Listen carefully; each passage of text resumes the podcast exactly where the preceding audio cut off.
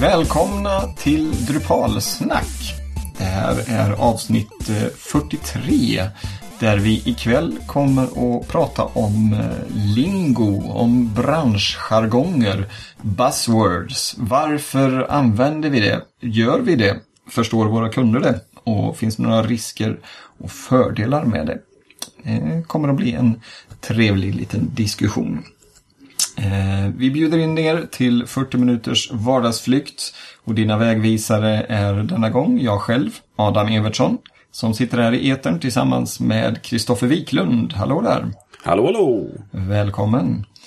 Med oss på vår resa har vi denna gång Evelina Bergström. Hejsan! Hej!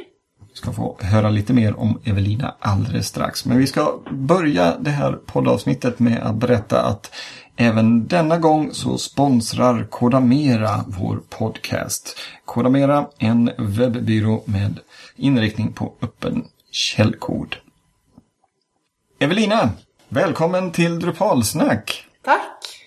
Vi ska ägna några minuter åt här att eh, lära känna dig. För det här är ju första gången eh, som du är med i Drupalsnack som programledare. Du har ju faktiskt varit intervjuad en gång i höstas.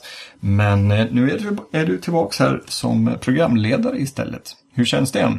Du, det känns bra. Jag är laddad och taggad inför detta. Härligt, det låter bra där. Om du skulle beskriva dig för någon som aldrig har träffat dig, hur skulle det låta? Ja, då skulle jag nog bjuda ut den personen kanske på en eh, öl någonstans och sitta ner och snacka lite grann. Väldigt svårt att beskriva mig själv har jag av någon anledning. Eh, okay. Men jag bor i Majorna i Göteborg, eh, har en liten vit kanin och eh, jobbar på kommunikationsbyrån Rabash. Och jag gillar att laga mat och äta mat och ehm, ja, vanliga saker som vanliga personer gillar. Mm. Ganska eh, opretentiös. Rabash webbyrå ligger mm. i eh, Göteborg vid Järntorget. Vi har ju pratat lite om Rabash tidigare. Vad jobbar du med på eh, webbyrån? På, eller på på Rabash? Ja, webbyrå och kommunikationsbyrå. Vi eh, har ju varit webbyrå många år men eh, jag eh, anställdes ju och är en av de som anställt för att vi jobbar med lite mer kommunikationsinriktade uppdrag nu. Vi är ett eh, kooperativ och vi är värdegrundsbaserade. Eh, det innebär att vi jobbar med kunder som, vi, eh, som delar vår värdegrund. Och vi är personalägda. Så vi har alla vi som jobbar på Rabash är också delägare och vi har lika stort ansvar och inflytande över våra arbetsroller. Så det är ett lite annorlunda och spännande sätt att, att jobba och driva företag. Precis. Det skiljer sig från eh, kanske de vanligaste företagsformerna som man träffar på. Mm, så är det. Om du skulle beskriva din favoritkund som stegar in genom dörren, vem skulle det vara? Oh, Får jag, ska jag ta en befintlig kund eller? Ja, en, ja, en, som, en som du trivs att jobba med så är det bara att säga den. Jag vågar inte, med risk för att de andra ska känna sig åsidosatta. men...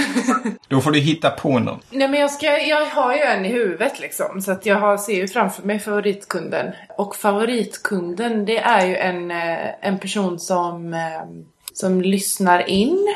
Eh, och som känner tillit till att eh, vi, vår ambition är att göra vårt, vårt absolut yttersta för att eh, hjälpa den här personen och göra det som vi har sagt att vi ska göra. Så det är en person, det är nog lite som ett kärleksförhållande eller en vänskapsrelation faktiskt. Att man känner tillit och, och, och tro på att den andra personen ska göra det hon eller han har sagt. Var det svar på din fråga? Ja, tycker det låter som en väldigt bra beskrivning av en väldigt bra kund. Vilken är er favoritkund? Clint Eastwood. Är det så? så jag, jag hade ju definitivt velat ha honom som kund så att jag hade fått träffa honom. Din då, Kristoffer? Ja, jag, jag har ingen rolig. Jag bara tänker praktiskt. Och då blir det ju en, en kund som har ett tekniskt problem som man vet att det här går att lösa och det går att få jättesmidigt och ta bort alla hinder i deras tillvaro så att datorn får göra sin automagi och bara lösa problemen åt dem. Oh, oh får, jag, får jag ta den också? Den var bra. Jag, mm. jag ändrar mig. Bort med Klint och så tar. Nej, skämt åsido. en, en favoritkund eh, är en som eh, kommer med nya problem. Eh, som gör att man inte bara behöver göra samma sak om och om igen utan att man får pressa sig lite och eh, lära sig något nytt i arbetet kanske. Eller hur? Det lät väldigt bra. Bättre än Clinton. Bättre än Clinton. Jag tyckte vi hade väldigt bra eh, beskrivningar alla tre, eller eh, önskningar alla tre. Jag tycker att det båda gott för de var från extremt skiftande perspektiv. Vi eh, går vidare i programmet. På temat idag så hade vi tänkt att göra en liten djupdykning in i kanske de buzzwords eller branschjargongen, lingon som man kan ha när man jobbar med webb och mot internet. Varför man använder det och eh, lite om, eh, om våra kunder helt enkelt förstår det. Det är ju inte annat än att man själv finner sig använda några av de här orden lite då och då och eh, ibland så har man ju sett både en och, och två personer tappa, eh, tappa kontakten med verkligheten eller börja fundera på vad är det han säger egentligen. Kristoffer, hur känner du? Är det, mm, brukar du slänga dig med schyssta ord och schyssta buzzwords när du pratar med kunderna eller i lunchrummet? Ja, det är ju lite skillnad där. I vårt lunchrum så delar vi ju med andra företag. Eh, så då, eh, som jag har sagt till några andra, är att när jag och min kollega pratar med varandra så ler alla runt omkring och tycker att vi pratar ett annat språk. Så nu har jag sådana saker, men när man är ute hos kund så då handlar ju, ju 80-90% om att uttrycka sig med kundens termer för att kunna eh, f- förstå och eller så här, förklara lösningar för dem. Att hitta de här orden, ja men eh, pratar vi eh, om, eh, är det artiklar eller är det nyheter? Och hitta rätt ord där. Och sen så är det ju det att när jag och min kollega eh, så här, pratar tekniska lösningar där bakom då blir det ju bara, då blir det bara tekniska termer och förkortningar som ingen annan förstår. Du då Evelina, använder du mycket branschjargong och kommer på dig själv med att eh, göra det inför kunder eller med kunder? Ja, det gör jag ju. Och det är ju något som jag försöker att undvika. Men samtidigt så tycker jag att det är eh, en svår balansgång. Um, ja, det är en svår balansgång att veta hur mycket man ska använda och, och hur lite. För att det är ju, förenklar ju för en när man pratar och för eh, hur långt man behöver förklara eller beskriva någonting. Kan man använda en förkortning och hoppas att kunden vet vad det är eller googlar vad man pratar om. Eh, så sparar man ju hemskt mycket tid helt enkelt. Men eh, jag tror ju att det många gånger underlättar och eh, skapar en bättre kontakt om man använder ord och ett språk som kunden förstår och använder själv. Men sen har ju Absolut. inte jag det här problemet med, som Kristoffer beskriver, att eh, sitta i lunchrummet med andra. Men jag upplever det som att vi eh, vid vårt lunchbord på jobbet eh, har lite grann den här klyftan som vi ständigt eh, pratar om och försöker överbrygga liksom mellan Eh, mellan Hanna och eh, Petter och Alex. Alex är backendutvecklare och Hanna är fronten. Elin är art director och jag är kommunikationsstrateg. Och så har vi Joppe som liksom kan båda delarna och är projektledare. Eh, och vi försöker ju mötas liksom och lära av varandras världar hela tiden. Eh, och då funderar jag på hur skjutsningen kunden ska förstå oss om inte ens vi förstår varandra inbördes. Lite så. Och det är väl egentligen den, den stora utmaningen där. Att antingen få med kunden på tåget så att kunden lär sig någonting eh, och, och får med sig, går därifrån eller går ifrån ett möte eller ett telefonsamtal med lite ny kunskap. Eller att man märker att det är ingen idé hur många gånger jag förklarar det här eh, och i så fall då ha en utmaning i att försöka hitta en synonym eller någon kortfattad förklaring. Så kan det vara, precis.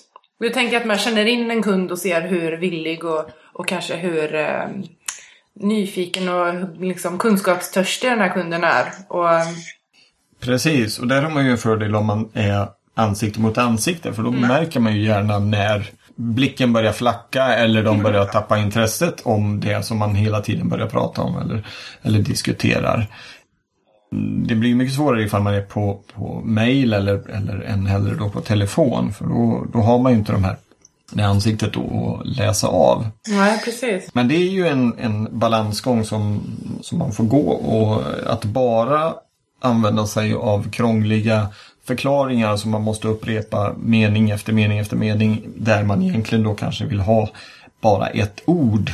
Det är ju inte riktigt hållbart så att man får ju försöka känna av det så mycket som möjligt och det finns ju i alla situationer man möter våra kunder. Oavsett om man har ett första möte, ett utvecklingsmöte, ett säljmöte eller utbildningar om, eh, om deras nya webbplats och hur de ska sköta den. Mm. Och jag tänkte bara det är ju väldigt viktigt att vara observant på att det finns ett annat språk än vad de är vana att höra, eh, ens kunder. Och att man sätter sig in i, i det hela. Att man är ödmjuk och försöker prata kundens språk. Mm. Vad finns det för eh, risker då ifall man bara håller på och spottar sådana här buzzwords eh, som hämtat från någon dålig eh, chipsreklam eller något sådant? Evelina, vad skulle du säga är den, den stora risken om man inte får med kunden här på, på tåget? Ja, den absolut eh, överhängande risken är att kunden inte eh, förstår vad det är vi gör och vad de betalar för. Skulle jag säga. Alltså det, när vi, jag minns särskilt en kund som för lite sedan hängde, sig, hängde upp sig liksom på ett, ett ord och det var moodboard. Och det här blev liksom det här blev ett litet slagord i korridorerna efter oss. Liksom. Att, de, att de skrek moodboard efter oss och nästan tyckte att det är de där galningarna som, som eh, kommer hit och ska göra en moodboard. För det blev också under mötet så här att när vi hade sagt en, en fem, sex för många sådana här ord då, då fastnade de vid moodboard liksom sa Men vad är moodboard? Och fick ett mindre utbrott liksom vid... Det var väldigt fascinerande att se. Då tänkte jag verkligen bara att det här... Här har vi nästan... Eh, här, här har vi mycket mer liksom att, att, ta upp nu i att ta bort all den här jargongen än att, än att förklara vad saker och ting är. Så vi, det slutade med att vi jargong och eh, förkortningstvättade allting som vi visade för den här kunden. För att annars så såg de bara jargongen och orden och förkortningarna som de inte förstod. Istället för resultatet och liksom vårt arbete och det vi hade hjälpt dem med. Jag tänkte säga, där har ni ju en kund som eh, sa ifrån. Mm. Det är ju en risk också med de kunderna som inte säger ifrån att de eh, inte förstår. Utan de bara håller tyst och så här nickar och, och ungefär, ja men visst, så här, jag, jag tror jag förstod det här. Jag vill ju inte verka dum om jag inte förstår vad moodboard är för någonting. Och, och eh, där måste man vara medveten att den risken att kunden inte förstår Eh, det blir ju samma sak där. Att de eh, det drar ut och de blir missnöjda för de ser inte vad det, vad det ger eller de hänger inte med vad de köper för tjänster och så. Eller att de faktiskt tror att det är något mycket större än vad det är och sen blir de besvikna i slutändan när de ser att jaha, nej, men jag trodde att, att X, Y, Z var det här och så är det något jättestort, jättekomplicerat som ska verkligen slå omkull Facebook. Men egentligen så var det ju faktiskt bara en liten CSS-ändring nere i foten. Precis. Och där måste man ju ibland, man måste ju ibland också utbilda sina kunder i vissa ord. För att inse att de inte pratar, eh, uttrycker sig på ett korrekt sätt. Um, vi hade en kund där som, uh, det var ett webbformulär där man kunde göra beställningar. Och de vi hade det som krav att ja, men man måste kunna skriva ut sin beställning. Mm. Och, och, vi tyckte, ja men eh, det blir ju konstigt att skriva ut den och så. Tills vi till slut upptäckte, ja ja, men det var ju en orderbekräftelse som de ville ha. Det var ju det de ville skriva ut och det är en helt annan sak än att skriva ut beställningen medan du fyller i den. Mm. Och, och där måste man ju då hitta de här orden för kunden så den kan uttrycka sig på rätt sätt. Precis, så är det ju. Det var ju bra att ni kom fram till vad det var i slutändan i alla fall. Ja, men det är ju bara de sakerna jag vet om. Sen har vi säkert missförstått dem på andra saker också. Men det, det kommer så småningom. Och det är väl kanske de som eh, ibland ligger till grund för eh, misslyckade insäljningsaffärer. Eh, det kanske man inte vet. Jag tror att du sätter fingret på någonting där. Jag tror många gånger när eh, man känner att den här, eh, det här projektet eh, gick inte lika bra eller det här projektet eh, hade någonting eh, som gjorde det lite kärvt. Jag tror att det många gånger kan vara att man har inte mötts, man har inte eh, ja, träffat kunden där i mitten liksom. Utan ehm, kunden har inte riktigt förstått vad vi gör och vi har inte riktigt lyckats att utbilda kunden tillräckligt eller lära kunden vad det är vi gör. Jag tror att det jag hade hjälpt, eller kan hjälpa om man, om man eh, verkligen analyserar och tänker igenom sitt eh, tal och skriftspråk och allting och ser hur man presenterar och berättar för kunden om ens arbete. Absolut. Risker finns det absolut med att använda krångliga ord, buzzwords. Men eh, om vi vänder på det då, finns det några fördelar med att använda sådana här buzzwords? Kristoffer, du kan börja. Ja, nej men jag skulle säga att fördelen är ju att de beskriver ju någonting väldigt specifikt. Det är ju därför man använder dem. Eh, och inte ett annat generellt ord. Då behöver man inte, man, man förstår varandra. När man förstår ordet så kommer man förstå varandra vad man menar. Och, och det är ju det är en stor fördel att använda dem. Och, och kunna skilja på små detaljer eh, med, med få ord.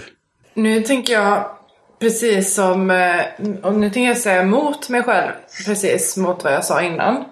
Och jag tycker då att fördelen med att använda jargong, det, jargong, det är ju att man visar för kunden att eh, man kan någonting som kunden inte kan. Och att det finns ett värde i det som jag ser det. Att Man, det är likadant som att du förpackar en exklusiv vara eller en eh, en hudkräm eller en frukt, eh, fruktdryck som är lite finare och har en, en guldkant på sig eller ett, ett mönster som sticker ut. Ja, så jag tror samtidigt som att det försvårar för oss så tror jag att det många gånger förpackar och säljer och förskönar på ett positivt sätt det vi gör. Ja, men det håller jag med om. Och framförallt om jag beställer någonting och jag är kund och jag märker att den som eh, pratar med mig hela kan sitt område och gärna, eller det slinker ut sådana här ord och jag också förstår dem. Då, då så här, känner man, ja men nu är det någon som kan branschen. Skapa tillhörighet mellan, mellan kund och eh, eh, sälj, säljare eller vad man nu ska säga. Ja, eller snarare kanske tvärtom. Alltså att det skapar en, en liten klyfta som visar att det här är mitt expertisområde och här är du, eh, här, här rör jag mig liksom. Det här kan jag. Eh, Så det här kan precis. du lägga din, din tillit så löser jag det. Ja, nu, eh, mitt svar var, var i, i anslutning till det Kristoffer sa där. Men absolut, eh, det är ju återigen då den här balansgången. Antingen så, så riskerar man att, att eh, öka en klyfta eller eh, helt enkelt överbrygga en klyfta. Och, eh, och där ligger väl mycket i personen som man har framför sig och sin egen möjlighet att läsa av och se situationen som den är och diskussionen. Jag ska avslöja en sak då innan vi byter ämne. Och jag var tvungen att googla. Jag var tvungen att googla ett ord här som har återkommit och det är eh, lingo. Jag har, nämligen, jag har nämligen aldrig riktigt stött på det innan förrän jag hörde dig säga det här i början av samtalet. Så, Ja, och, apropå jargong. Förutom då att det var ett svenskt frågesportprogram som sändes på TV4 på 90-talet. Hur, eh, hur skulle du eh, beskriva ordet lingo? Jag får ju här från synonymer.se fikonspråk. Det blir man inte mycket klokare på egentligen. Även fast man förstår vad de menar. Eh, lingo är väl egentligen en synonym för buzzwords som är, är en synonym för branschjargong helt enkelt. Kärt barn har många namn. Uttryck som man använder dagligen eller mer eller mindre dagligen i sitt arbete som följer med i kunddiskussioner helt enkelt. Men det var bra att du tog upp vi avrundar den delen och ska faktiskt gå in på, vi har gjort en lista här på lite branschjargongord som man eh, kanske slänger sig med eh, när man jobbar i den branschen som vi ändå gör. Och eh, vi har delat in dem i, på lite olika här. Vi har valt utveckling, vi har valt Drupal, kodning och sälj. Och sen finns det ju flera hundra andra buzzwords som vi använder i vår bransch. Men eh, vi har 40 minuter på oss så att eh, vi har valt dem som vi kanske använder mest. Vi kickar igång med eh, utveckling helt enkelt. Och där har vi det första som är wireframe. Kristoffer, hur skulle du beskriva ordet wireframe för en kund? Ja, det är ju en, en prototyp eh, skissat med blyertspenna. Eh, antingen digitalt eller på papper. Där man förklarar sajtens funktion men inte form. Eh, utan funktion och flöde. Eh, håller du med om detta Evelina? Eh, ja, det är det ju. Men eh, där är ju problemet lite också att många gånger så kanske man blandar ihop wireframe och prototyp. Um, och ibland så bygger vi responsiva prototyper exempelvis. Och uh, där kan ju kunden också ibland förvänta sig att en wireframe ska vara en responsiv prototyp exempelvis. Ja. Eller att en wireframe ska vara en skissbild på en färdig design. För det kanske de också har fått av någon annan. Um, mm. Någon de har jobbat med tidigare eller uh, ja. Mm. En wireframe kommer väl in ganska tidigt i ett arbetsflöde eller ett designflöde helt enkelt. Håller ni med om detta? Mm. Eller ifall man då helt vänder på det som du sa att någon kanske kallar en färdig skiss för wireframe. Sånt kan man ju alltid råka ut för också. Ja, eh, vi går vidare. Vi har många ord framför oss här. Vi har, eh, jag slår ihop två stycken här.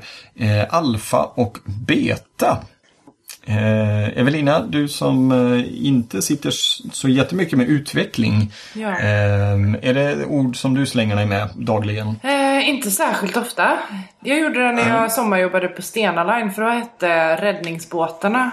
Eh, började de på Alfa och fortsatte på Beta och Caesar och ja, alla de här som kommer sen. Mm. Det är väl bokstäverna på latin eller något sånt där. Jag tror det är grekiska. Kristoffer, har du någon djuplodande kunskap om eh, alfa, beta? Eh, inte språk och eh, den biten, men det är ju i utvecklingen eh, när man släpper en alfaversion. Den är till för internt utvecklingsarbete, eh, medan en beta är ju när man börjar presentera det för kund. Mm. Och beta går ju över sen i någonting som ibland, i alla fall när det kommer till eh, program eller eh, kodpaket, eh, så går den ofta över till något som kallas RC, Release Candidate. Mm. Eh, som, vi, eh, som sen nästa steg ofta då blir en färdig produkt. Eh, sen har vi då det som man skulle kunna hitta i förråden nu under eh, vintertid eh, när man inte kan spela fotboll. Då ställer man målen tillsammans och då blir det en målgrupp. Men i vår bransch så betyder det något helt annat. Evelina, jag kastar ut den här bollen till dig. Hur skulle du förklara målgrupp för någon som eh, ser helt tom ut i blicken? Ja, alltså målgrupp säger man ju ofta till kunderna och förväntar sig att få tillbaka någonting som eh, är en målgrupp. Vilket ofta eh, slutar i att vi riktar oss till allmänheten. Ungefär. Och målgrupp betyder ju det. Vem, vem riktar ni ert erbjudande eller medlemskap eller det som ni säljer eller, eh, eller vill göra? Vem riktar ni det till, er, till? Vem riktar ni det till? Och då, det här målgrupp ska ju vara mm, grupperat ut efter eh, någonting som gör att vi kan nå gruppen. Alltså no någonting som gör gruppen till en grupp. Eh, och då kan man ju titta till sig själv och se var man har olika grupper i livet. Så brukar jag försöka förklara det och säga att till exempel på mitt gym så har jag ju eh, kvinnor i 50-årsåldern, eh, pojkar som är 18, eh, mammor, pappor, morfar, farmor eh, och eh, ja, en mängd olika åldrar, kön, intressen och så vidare. Men de är fortfarande en målgrupp för att de har det gemensamma att de går och tränar på det här gymmet. Precis. Så målgrupp är någon eh, Målgrupp är en grupp som skapas av ett gemensam, en gemensam nämnare. Och det kan ju vara ett behov eller ett attribut eller en egenskap. Det var den långa förklaringen. Det var en lång förklaring men det var en väldigt bra förklaring. Eh, och jag hoppas att du inte behöver dra just den förklaringen för kunden flera gånger på samma möte. Utan att kunden fattar det med, med en gång där helt enkelt. Kristoffer, du har varit lite rosslig, du har en förkylning i kroppen så att nästa punkt där heter hosta. Men vi får väl säga det med lite amerikansk accent. Hosta. Vad är då detta? Vad vad hosting eller hosta? Ja, det kommer ju från det engelska ordet hosting som betyder värd och det är helt enkelt där din sajt, webbplats, hemsida ligger. Då hostas den där, alltså den driftas där och ser till så att den eh, har det bra. Och en- en nästa server kid, någonstans. ja, och nästa ord som vi har här är ju då cPanel och det är en ett programvara som hjälper till med den hostningen. Eh, Man hostar på ett webbhotell eller på en server någonstans. Man använder cPanel för att underlätta sitt arbete och eh, förhoppningsvis eftersom vi jobbar med Drupal och vi har Drupal som minsta gemensamma nämnare här så är det ju oftast en eh, Drupal-installation som man hostar. Eh, men det finns ju lite, vi har nämnt några, vi har varit inne på Drupal eller programkoder, programpaket med alfabeta och så, release candidate, men det finns ju några uttryck kring Drupal som man slänger sig med ibland. Jag har ju varit med och fixat camps här i Göteborg där jag sitter. Eh, och eh, det finns ju även lite större eh, camps i form av cons. Camp är ju en mindre tillställning med kanske 20, 20 människor eller fler upp till 100-150-tal kan ibland vara upp till 4, 5, 600 kanske till och med över 1000. Men är helt enkelt en tillställning med Drupal intresserade människor som eh, samlas på ett och samma ställe. Och sen har vi Drupal Cons. Är väl nästan som en camp men med det stora skillnaden att camps eh, kan vem som helst ordna medan Drupal Cons eh, har eh, Drupal Association som avsändare. Låter det som en bra förklaring, Kristoffer? Mm, jag tycker det låter bra. Alltså jag bara lutar mig tillbaka här och får liksom hela en hel arbetsvecka förklarad för mig. Tack. Det, eh, vi spelar in på en tisdag vilket gör att Evelina kommer att vara ledig nu onsdag, torsdag, fredag. Mm. Eh, Drupal Cons brukar också vara lite större, brukar vara flera tusen personer. Eh, GDO, GDO. Evelina, vet du vad GDO är? Eh, nej det gör jag faktiskt inte. Nej. Kristoffer, du vet vad GDO är för jag vet att du hänger där. Ja, men det tog ett tag innan jag förstod vad den förkortningen stod för. Och den står ju för groups.drupal.org. Och det är alltså forumet för drupal.org. Som då ligger på eh, domänen som är förkortad till GDO. Och där finns det då olika forum, olika grupper för ja, olika initiativ, olika länder, eh, olika camps. Det är, eh, jag vet inte hur många det är nu, men det är väldigt, väldigt många. Eh, vi har ett som heter Sweden, eh, som är, eh, jag tror det var 1190 medlemmar häromdagen. Lägga till de här länkarna och allt annat som vi pratar om har vi, eh, lägger vi till i våra show notes. Så det kan ni titta på på vår hemsida på drupalsnack.se.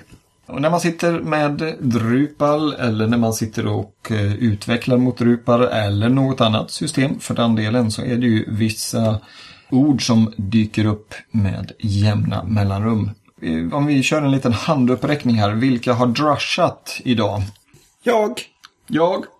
Eh, det var precis som jag misstänkte. Eh, eftersom du inte sitter så mycket med utveckling eller inte sitter alls med utveckling Evelina så har du nog inte drushat idag. Har du någon aning om vad drush är? Jag har drushat utan R. Dashat, duschat. Precis. Eh, drush är vår, eh, vår bästa vän när det kommer till att utveckla med Drupal.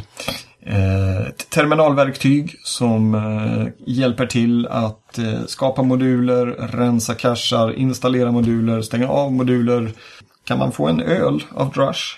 Nej, det har de nog inte lagt till. Det får de se till att komma med i framtida versioner.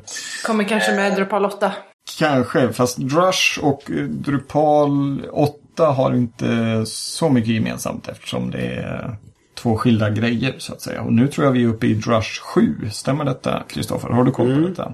Jo, eh, beta, eller dev-versionen är där. Den versionen är där.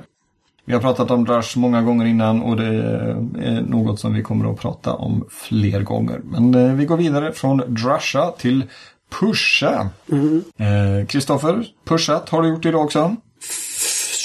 Ja, det har jag faktiskt gjort. Eller ja, jag borde göra det. Nu kommer mitt dåliga samvete fram. Jag borde ha gjort det. Eh, Pusha kommer ju ifrån Git som är då ett versionshanteringssystem. Att se till så att man har rätt eh, kodversioner. Och Pusha så betyder det att jag, jag skickar upp mina ändringar till en central server. Så att alla andra får mina ändringar. Och sen har man det roliga när man hämtar så är det ju engelska kommandot pull. Och på svenska så blir det då att jag har pullat. Och då kommer vi också vidare där Git är, är ju då ett versionshantering och allt det sparas ju som i en databas. Vilket för Git kallas då för repro eller repository. Som är själva dens egna databas att hålla reda på filversioner. Mm, alldeles riktigt. Det finns många, just när det kommer till Git så har vi många eh, olika lingo. Så. Men vi har valt ut de, några av de vanligaste där. Eh, sen har vi några också som är cache. Och då handlar det ju inte om att betala någonting med kontanter utan det här har ju också med Drupal att göra. Där jag faktiskt passar över den till Kristoffer. Cash är ett sätt att eh, ha saker i minnet som inte behöver eh, gå ut på långsam disk eller generera upp och köra. Så då har man en, en, en förgenererad eh, resultat. Och det heter cache. När man har eh, ja, resultatet färdigt. Eh, Som eh, kokprogrammet som eh, har färdiglagad mat i ugnen. Då har de cashat det där. Väldigt bra förklaring, måste jag säga. Men varför vill man rensa cachen då lite då och då? Jo, det är när man byter ut eh, ingredienser i receptet så kanske man vill att det ska bli en ny mat. Så då rensar man cachen. Så att man får generera upp nya maträtter. Eller om vi ska prata webb, när man gör en förändring i utseendet, kanske via CSS eller HTML, så kan man ibland behöva rensa cachen så att de här förändringarna slår igenom i webbläsaren. Och de förändringarna kan ju visas när man visar en nod. Nod säger jag ju dagligen och speciellt när jag har utbildningar så säger jag nod sådär 75 000 gånger. Eh, och eh, jag har fått lägga till ordet post. För där innehåll i Drupal sparas som noder, poster i, i databasen. Så verkar det som att de flesta jag utbildar i alla fall förstår ordet post. Speciellt om de har suttit någon gång i FileMaker eller något annat databasprogram. Eh, för då vet de vad en post är. En post i databasen med ett unikt ID. I Drupal-sammanhang så heter det Node eller nod på svenska. Eh, sen har vi det här FUP, PHP. Och när vi pysslar med Drupal så är ju det något som vi snubblar över hela, hela tiden. Eh, PHP är ju det språk, det dataspråk som hela Drupal är skrivet i. Eller inte hela Drupal, men i alla fall det som får Drupal att snurra och rulla. Eh, sen har man ju CSS och HTML också. Men eh, PHP är språket som det är skrivet i. Eh, exekveras på servern. Sista i den här kategorin som vi har kallat kodning är MVP. Eh, Evelina, det här tror jag var någonting som du la till eller i alla fall hade med i diskussionen kring kvällens ämne. Ja, Vet du vad MVP är? Och, eller hur skulle du beskriva det? eh, Most Valuable Product hittade jag ju sen. Eh, men det här, MVP kunde ju inte ens våran eh, mest eh, termkunniga utvecklare Alex. Men ja, jag skulle nog inte säga att det är product utan det är ganska vanligt för person. Och det här kommer från .NET-världen. Vi inom open source sys- sysslar inte med sånt här. Men Microsoft, de har massor med MVPer. Och det är det att när du utvecklar åt Microsoft eller sitter som .NET-programmerare. Då kan du eh, ranka upp i deras utvecklarprogram. Och till slut så kan du bli då en Microsoft MVP. Ja, ja, ja. Nu vet jag då- exakt vad det är. Jag pratade faktiskt med eh, en person om det häromdagen. Och de kan ju bli anställda även på Google. Är det många som blir. Och då står det för Most Valuable Person. Ah, det är därifrån det kommer. Och typ du kan få det i forum också om du är typ framstående där. Då kan du få den här statusen också. Så att det är ett narcissistisk titel. Se där ja. Eh, det här blir en jättebra brygga över till vår sista kategori som är säljkategorin. Och där har vi några till också. Och där har vi först ut en som heter ROI, ROI. Evelina, nu är vi inne på det som du pysslar lite med.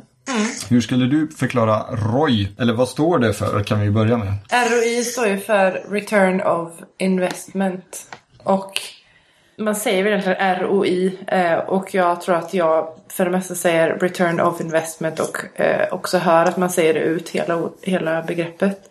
Eh, och det är egentligen bara ett, mät, ett sätt att mäta att det som man har investerat eh, ger avkastning.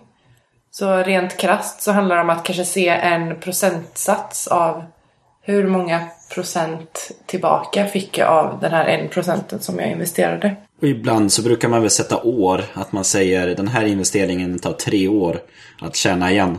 Så du har ROI tre år eller ett år eller ett halvår. Sen har vi SPEC, eller SPES, SPES. Eh, Man kan säga det på lite olika sätt här. SPES är väl kanske det vanligaste. En SPES. Kristoffer, vill du ha en SPES? Ja, det vill jag gärna ha. På vad jag ska prata om. Ja, precis. Det är ju något som vi har gjort här. Vi använder ju Trello för detta. Evelina, brukar du fixa spesar till kunderna? Eh, det händer, ja absolut. Om inte kunderna har varit så duktiga att den har gjort det själv. Ett, eh, en produkt av ett eh, bra kundmöte kan ju vara en spes på vad man har kommit överens om eller vad en beställning helt enkelt ska innehålla. Och det står ju såklart för specifikation. Precis. Yes. Eh, Analytics. Jag har aldrig hört talas om. Nej, skämt åsido. Det är verktyg som eh, vi använder till våra kunder för att hålla koll på statistik. Analytics, Google Analytics. Eh, det börjar segla upp lite konkurrenter men eh, Analytics, när man säger det så är det oftast Google Analytics. Är ni hemma på det? Ja. Ett eh, väldigt avancerat mätverktyg som håller koll på våra webbplatsers platsers besök, eller inte bara webbplatser. Man kan ju koppla det till RSS-flöden och eh, nyhetsbrevsutskick och allt möjligt. Men i grund och botten få ut statistik för vad som händer och sker på ens närvaro på webben, skulle man kunna säga. grund och botten så är det ju ett åsiktsregistrering för Google. De håller ju reda på vad man besöker via Google Analytics. Så att de kan visa bättre reklam. Sant, sant. Alldeles riktigt. Då börjar vi närma oss 1984. Eh, sen har vi SEO. Sökmotoroptimering på svenska. Search Engine Optimization. Något som man pysslade ganska mycket med för 3-4 år sedan. Sen började Google stöka till och eh, ändrar om i sina sökalgoritmer. Men eh, SEO fortfarande aktuellt, eller vad säger ni? Absolut. Och där bara som en underdel, du har ju SEO on-site och off-site. Som står för eh, om man sökoptimerar sin egen sajt eller om man sökoptimerar andra sajter som länkar till den. Och det här är ju ett väldigt, väldigt stort ämne eh, som vi inte ska gå djupare in på idag. Conversion har vi också. Evelina, hur skulle du förklara ordet conversion? Alltså egentligen så skulle jag vilja säga om, eh, omsättning. Um, för det är så jag brukar tänka när jag själv sitter och, och reder ut begreppen och, och håller isär de här sakerna i till exempel Google Analytics. Så hur stor procent som har omsatts? Hur stor procent av besöken på din webbplats har omsatts i en handling till exempel? Eh, och då pratar man ofta om conversion rate. Ja, ungefär så. Håller ni med? Ser enkelt, eh, får ut siffror på om eh, kunderna eller besökarna har gjort det som en webbplats kanske har som, eh, som mål att göra. Om det så är att köpa ett par gympadojor eller söka en utbildning. Så kan man ju följa upp detta med en conversion rate.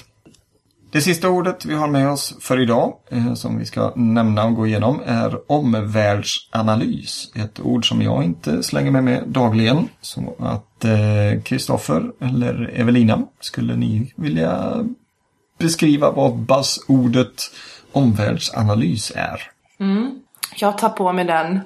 Ja. Och jag skulle vilja säga att omvärldsanalys egentligen bara är ett samlingsnamn eller ett em, paraply för olika sätt att samla in eh, fakta och information från vad som händer runt omkring i ens närmsta omgivning.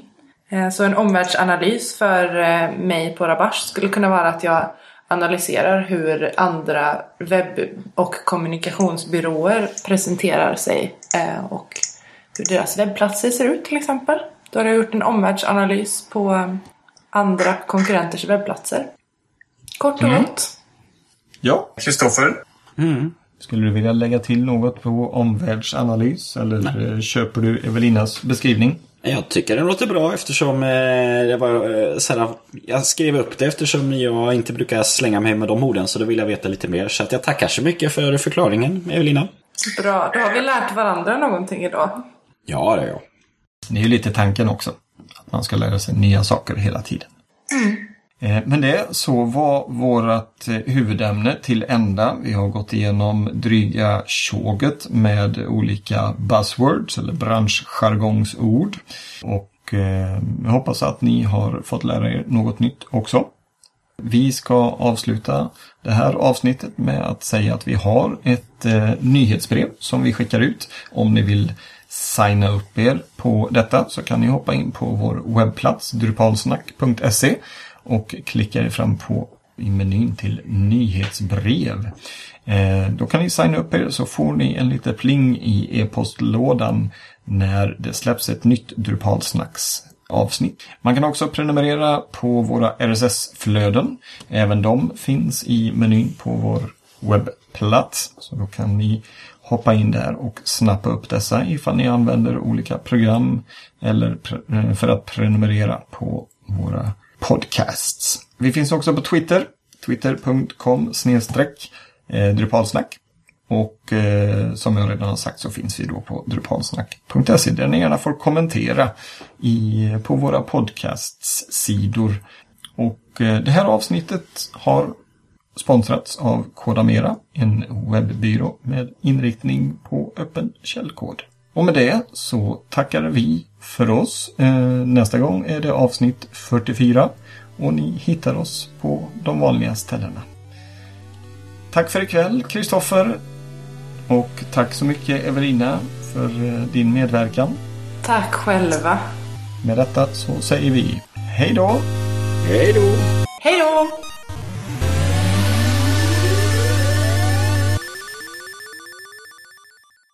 Det var det. Nu är avsnittet till ända och eh, eftersnacksperioden tar vid.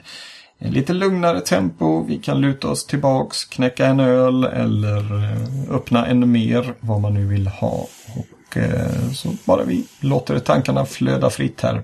Evelina, hur känns det? Jo men det känns bra. Det är mitt livs första poddavsnitt. Så ja, jag vet inte riktigt vad jag ska varken förvänta mig eller uh, ja. Öppen för all typ av kritik och feedback kan jag väl. Som ett av, vanligt avsnitt för oss ungefär. ja. Eh, då kan vi ju säga direkt att någon kritik, det har jag inte. Feedback, jättebra. Eh, samma som jag gav Moa när vi hade förra avsnittsinspelningen. Det känns som att det här är någonting du har gjort eh, åtskilliga gånger under din livstid. Eh, jag tyckte det gick jättebra. Tack. Trevligt. Jag tyckte ni skötte er väldigt bra också. Åh, tack så mycket. tackar, tackar. Du förstod att det var något sånt jag var ute och fika efter där va? Jag förstår det lite för sent för att kunna förbereda ett, en lite snyggare komplimang. Så. Men jag sköt in den snabbt så att inte du skulle känna dig besviken.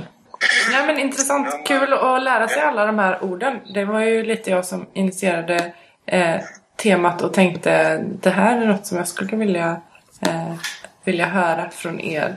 Få en 40 minuters inskolning i, i terminologi. Så det var, det var väldigt lärorikt. Absolut. Och eh, jag fick lära mig mycket också. Eh, en del av de här eh, slänger man sig med eller hör man ju på jobbet. Men du vet, när man har hört det 200 gånger så har man ju kommit till en, en sits där man faktiskt inte vågar fråga. Så kan det vara. Så, go- och så googlar man lite snabbt. Vad är det? Det- finns något eh, ord. När man googlar det så kommer man till Urban Dictionary. Och förklaringen är du läser det här eh, för att du inte förstod det hela och då kommer du hit till Urban Dictionary. Det, det, det är bara förklaringen på det ordet. Ja, det är bra. Vi ser om vi kan leta upp det till våra show notes, våra länkar här som vi lägger till efter avsnittet. Mm. Så kan det vara, så kan det vara. Ehm, har vi druplat något i veckan som har gått här? Eh, Evelina, hur, hur mycket eller hur nära utveckling kommer du på, på Rabash? Du, du jobbar ju som sagt inte med eh, som, som utvecklare, men du har ju det runt omkring dig. Men hur, Ja, precis. Hur nära kommer du liksom? Nej men i, eh, alltså, i samtal gör jag det väldigt mycket med kunder. Ehm, Och eh, dagligen så har jag ju diskussioner och så här, men kan man, hur kan man göra med det här och, och eh, hur löser man det här rent utvecklingsmässigt och, eh, och det, det, jag tycker att det är extremt fascinerande varje dag att jag liksom pratar om och diskuterar kring och beskriver någonting som jag egentligen inte har en aning om vad det är. Eh, Mer än att jag satt på Lunarstorm och Skunk och liksom HTML-kodade GIFs och sådana saker när jag var typ 12. Eh, men det- jag vet inte hur ni, hur ser ni på det? Vad har ni för, har ni liksom på Koda Mera har väl du kollegor Adam som behöver liksom vara nära utvecklingen men som egentligen kanske inte kan utveckla själva? Ja, ehm, där har jag ju faktiskt... Jag skulle nog säga att jag har en som inte har någon bakgrund av teknisk utbildning eller teknisk eh, eller utveck ja, att, att ha jobbat som utvecklare. Vem är det? Outa. Nej, vi ska inte droppa några, några namn här. Eh, Men eh, han slänger sig med lite if-satser då och då Ja. också. Men eh, han gör ju det med glimten i ögat. Eh, Men annars, eh, mer eller mindre, alla andra som, har, som jobbar på Kodamera, de har pysslat med kodning tidigare i sin karriär. Om det så har varit eh, koda bara HTML och CSS eller då suttit med, med Drupal. Eh, och, eh, och de fortsätter ju jobba väldigt tätt in på eh, utvecklarna när de har gått över till att vara projektledare. Eh, och det är, jag ser ju det som en otrolig styrka att ha en projektledare som faktiskt har insikt i, och det här pratade vi lite om, om eh, i, i förra podcastavsnittet. Eh, när, när projektledaren ändå har ett hum om det som faktiskt projektledaren ska projektleda, eller man ska säga, mot utvecklare i alla fall. Eh, sen ska ju inte projekt, projektledaren gå in och ta över själva kodningen eller, eller designandet, men eh, ju mer insikt man har om det, desto, desto bättre skulle jag säga. Det där att, är eh, jätteintressant. Mm. Så att eh, jag ska nog säga att jag har en, eh, en eh, inte stab runt omkring mig, men jag har kollegor som är ganska så nördiga och kodiga och även de som är minst nördiga gör ett, ett bra försök, eller vad man ska säga. De hänger med. Och som Kristoffer sa där, att det är ju mycket Eh, mycket jargong bland utvecklarna när det kommer till Git där man ska pusha och man ska committa och man ska pulla. Vilket gör att det är alltid någon som fnittrar lite när man säger det. Och eh, då hänger de med på, på det, den jargongen sen. Att, ja, hur, vad har du på ditt bord idag? Jo, jag har de här grejerna. Så att säga. Ja, ja, och då får du väl skriva lite if-satser också. Och så kan du pulla lite så blir det säkert jättebra. Ja, det blir det. Ja, toppen, toppen liksom. Ja, men känner igen det där lite grann. men upplever du det som att ehm, det finns ehm, saker som man kanske missar eller saknar i ett kundprojekt säger vi. Uh, av just det här utifrån perspektivet. Om alla är kodar, kodare eller utvecklare i grund och botten. Ehm, Ledande, extremt ledande fråga. Ja. en väldigt, väldigt diffus fråga, måste jag säga. Tycker du Det, den, nej, nej, det är väl inte. Men eh, ett diffust svar ska du få i alla fall. Eh, Jag tror, jag tror den stora risken är väl att ju mer insyltad man är eller ju mer inskränkt man är eh, desto större risk är det för att man slänger sig med de här orden och eh, på det sättet kanske tappa bort kunden i diskussionen. Och risken finns ju att jag sitter och, och snackar rappakalja och säger saker som egentligen inte stämmer. Så det är de två man får väga mot varandra. Om jag är lite tyst just nu för att jag försöker hitta det där ordet och jag hittar det inte. Det är lite svårt. Det är så här, jag brukar vara bra att kunna googla men det är så här när man inte riktigt vet vad man ska googla efter. Vi ska väl också eh, säga det här gamla mantrat. Håll era webbplatser uppdaterade och säkerhetsuppdaterade framför allt. Jag har suttit här i dagarna med en kund vars webbplats har blivit infesterad med Viagra-reklam. Eh, och eh, det berodde den här gången faktiskt inte på Drupal för den var säkerhetsuppdaterad utan på ett helt annat open source-verktyg som låg på samma, i samma webbrot. Eh, men som inte hade blivit säkerhetsuppdaterad på över fyra år. Så att eh, glöm inte bort det. Håll era säkerhetshål tilltäppta. Håll era installationer oavsett vad det än är byggt i säkerhetsuppdaterade. För det är inte kul att rensa bort och försöka komma till korta med spamhackerattacker. Ta med er det och så börjar ni säkerhetsuppdatera allt ni äger och har imorgon. Eller imorgon, idag. Sätt igång direkt. För bövelen. Har du någon hemsida Evelina? Eh, jag har Eller förlåt, inte webbplats. Borde jag ha det, tycker du? Nej, jag vet inte. Du finns ju på Twitter. Jag gör det. Mm. Jag har många gånger funderat på att eh, börja matblogga. Det är bara att jag inte riktigt kan... Eh, eh, jag är lite för... Eh, ja, vad ska man säga? Jag är lite för inriktad på att det måste ha ett tydligt syfte och en röd tråd. Jag är rädd att om jag skulle börja blogga så skulle jag aldrig kunna hålla mig till ett och samma. Så ehm, ja, vi får se vad som händer med den.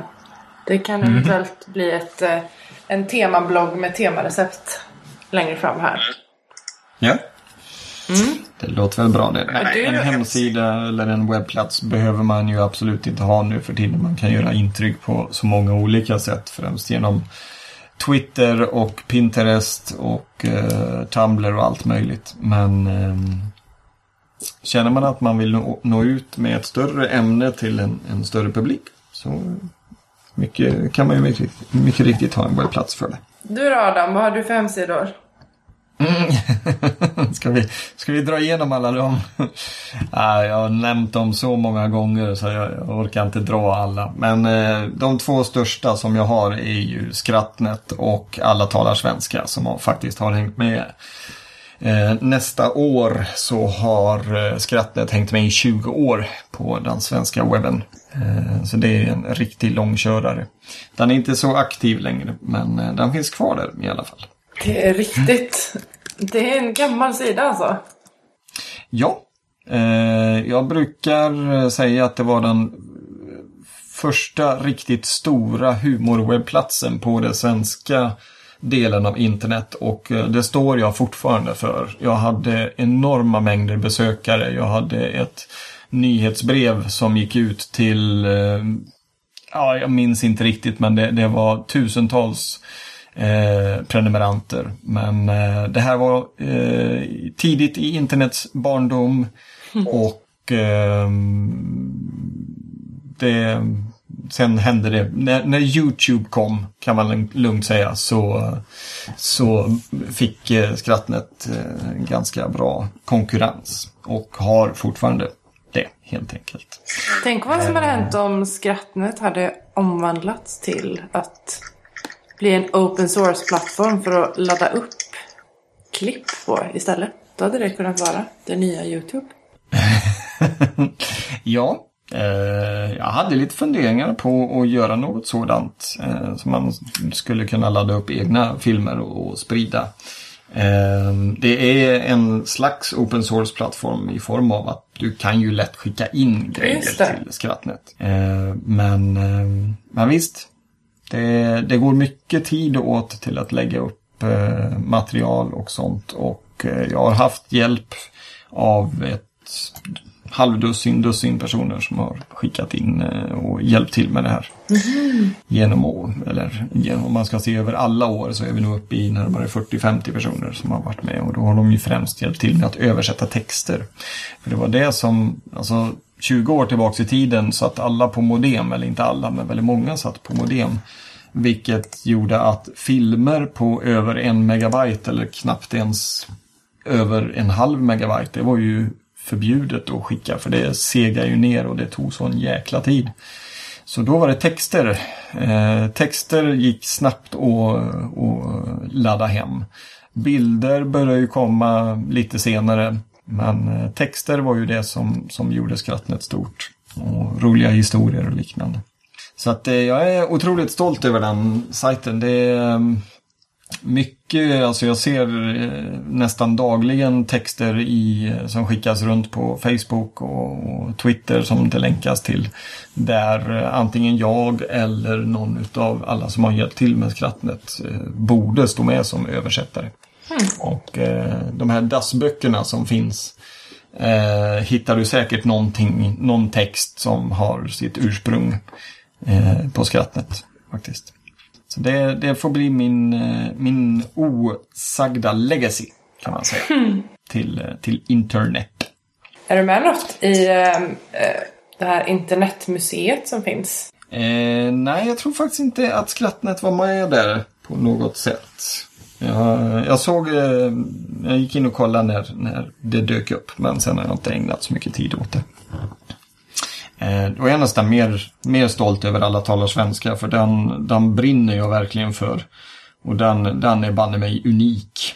Där eh, jag samlar och skriver små poster, små rapporter när eh, det snackas svenska eller snackas om Sverige i utländska filmref, eh, filmproduktioner och tv-produktioner. Den har hängt med sedan 97, så den är, den är ju en yngling i sammanhanget. Den är bara 18 år i år. Men den är lite kul och där håller jag på med ett, ett projekt som vi kanske får lov att återkomma så småningom i eftersnack. Eh, får se vad som dyker upp här. Jag ska inte säga exakt vad det är. Men det har med alla talar svenska att göra i alla fall. Spännande. Mhm. Man har ju annat att pyssla med än Drupalsnack på kvällarna liksom. Mm. Kristoffer, hur går det med eh, Webbsystems hemsida? Ja, den, eh, vi har en praktikant nu. Då ska han få göra om den. Nej men, se där! Ja, Vad trevligt! Vem, vad är detta? ja det är en, en lokal förmåga. Som eh, just nu gör sin eh, arbetspraktik hos oss och sen ska vi väl se om vi inte kan anställa honom i framtiden. Men eh, man vet ju aldrig. Eh, Att ha anställda är ju alltid en risk. Eh, Men vi hoppas på bra saker. Eh, Det är kul att kunna bli lite fler också. Vi har ju hittat en som är just så nördig som vi vill vara och teknikfokuserad. Så det, ja, men vi ska försöka dra med han på lite camps och lite kons. Trevligt. Är det han Jonas Jonsson? Nej, det är en gammal förmåga. Det är en gammal förmåga, okej. Ja, han står mer, eh, ja, han, han står med för att vi ändå har honom som eh, backsupport. Han är en riktig Linux-nörd som sitter och, kompilerar Linux-kärnor. Ja, ja. Eh, nej, den nya, vi ska ju fota honom också. Han har bara varit hos oss några veckor här nu. Men vi, vi har sagt till honom, han får två år på sig att visa om han kan Drupal eller inte. Så det är först då vi bedömer honom. ja. Så han ska jobba hos er, eller göra praktik i två år? Nej, han får ju praktik och sedan så eh, får han väl jobb. Men sen eh, om han inte har lärt sig Drupal på två år, det är då först vi får börja fundera om han ska ge sig in i det eller inte. ja. Och, men jag antar att han får heta praktikanten eh, hela tiden. Ja, jo, jo då. Tills, tills en ny praktikant kommer in. Ja, jo, det är ju hans uppgift att se till att fixa en ny också. Ja, det är rätt. Det är rätt. Vi har två praktikanter hos oss på Kodamera just nu eh, som har gått samma utbildning som jag gick för fem, fem år sedan.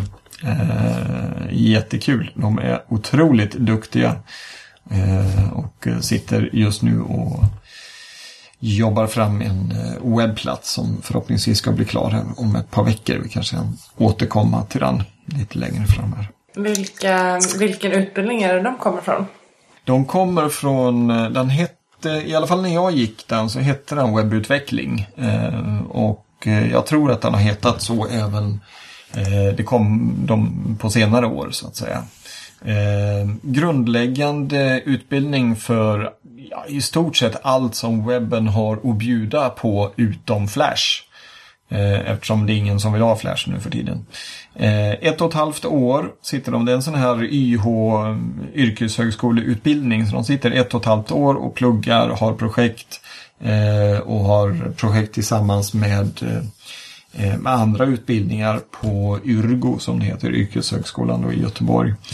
Eh, och eh, får, ja, de ska ju ha en, en grundnivå av ändå HTML, CSS och lite JavaScript och sånt som, som, när de påbörjar utbildningen. Men sen ska de få en, eh, ja, som sagt, grundläggande ut, utbildning i allt vad webben kan, eh, kan bjuda på. Och, eh, och sen är det ett halvårs praktik på detta och då har de ju ofta valt någon slags inriktning om de så vill jobba med frontend, backend, om de vill jobba med POP eller .NET.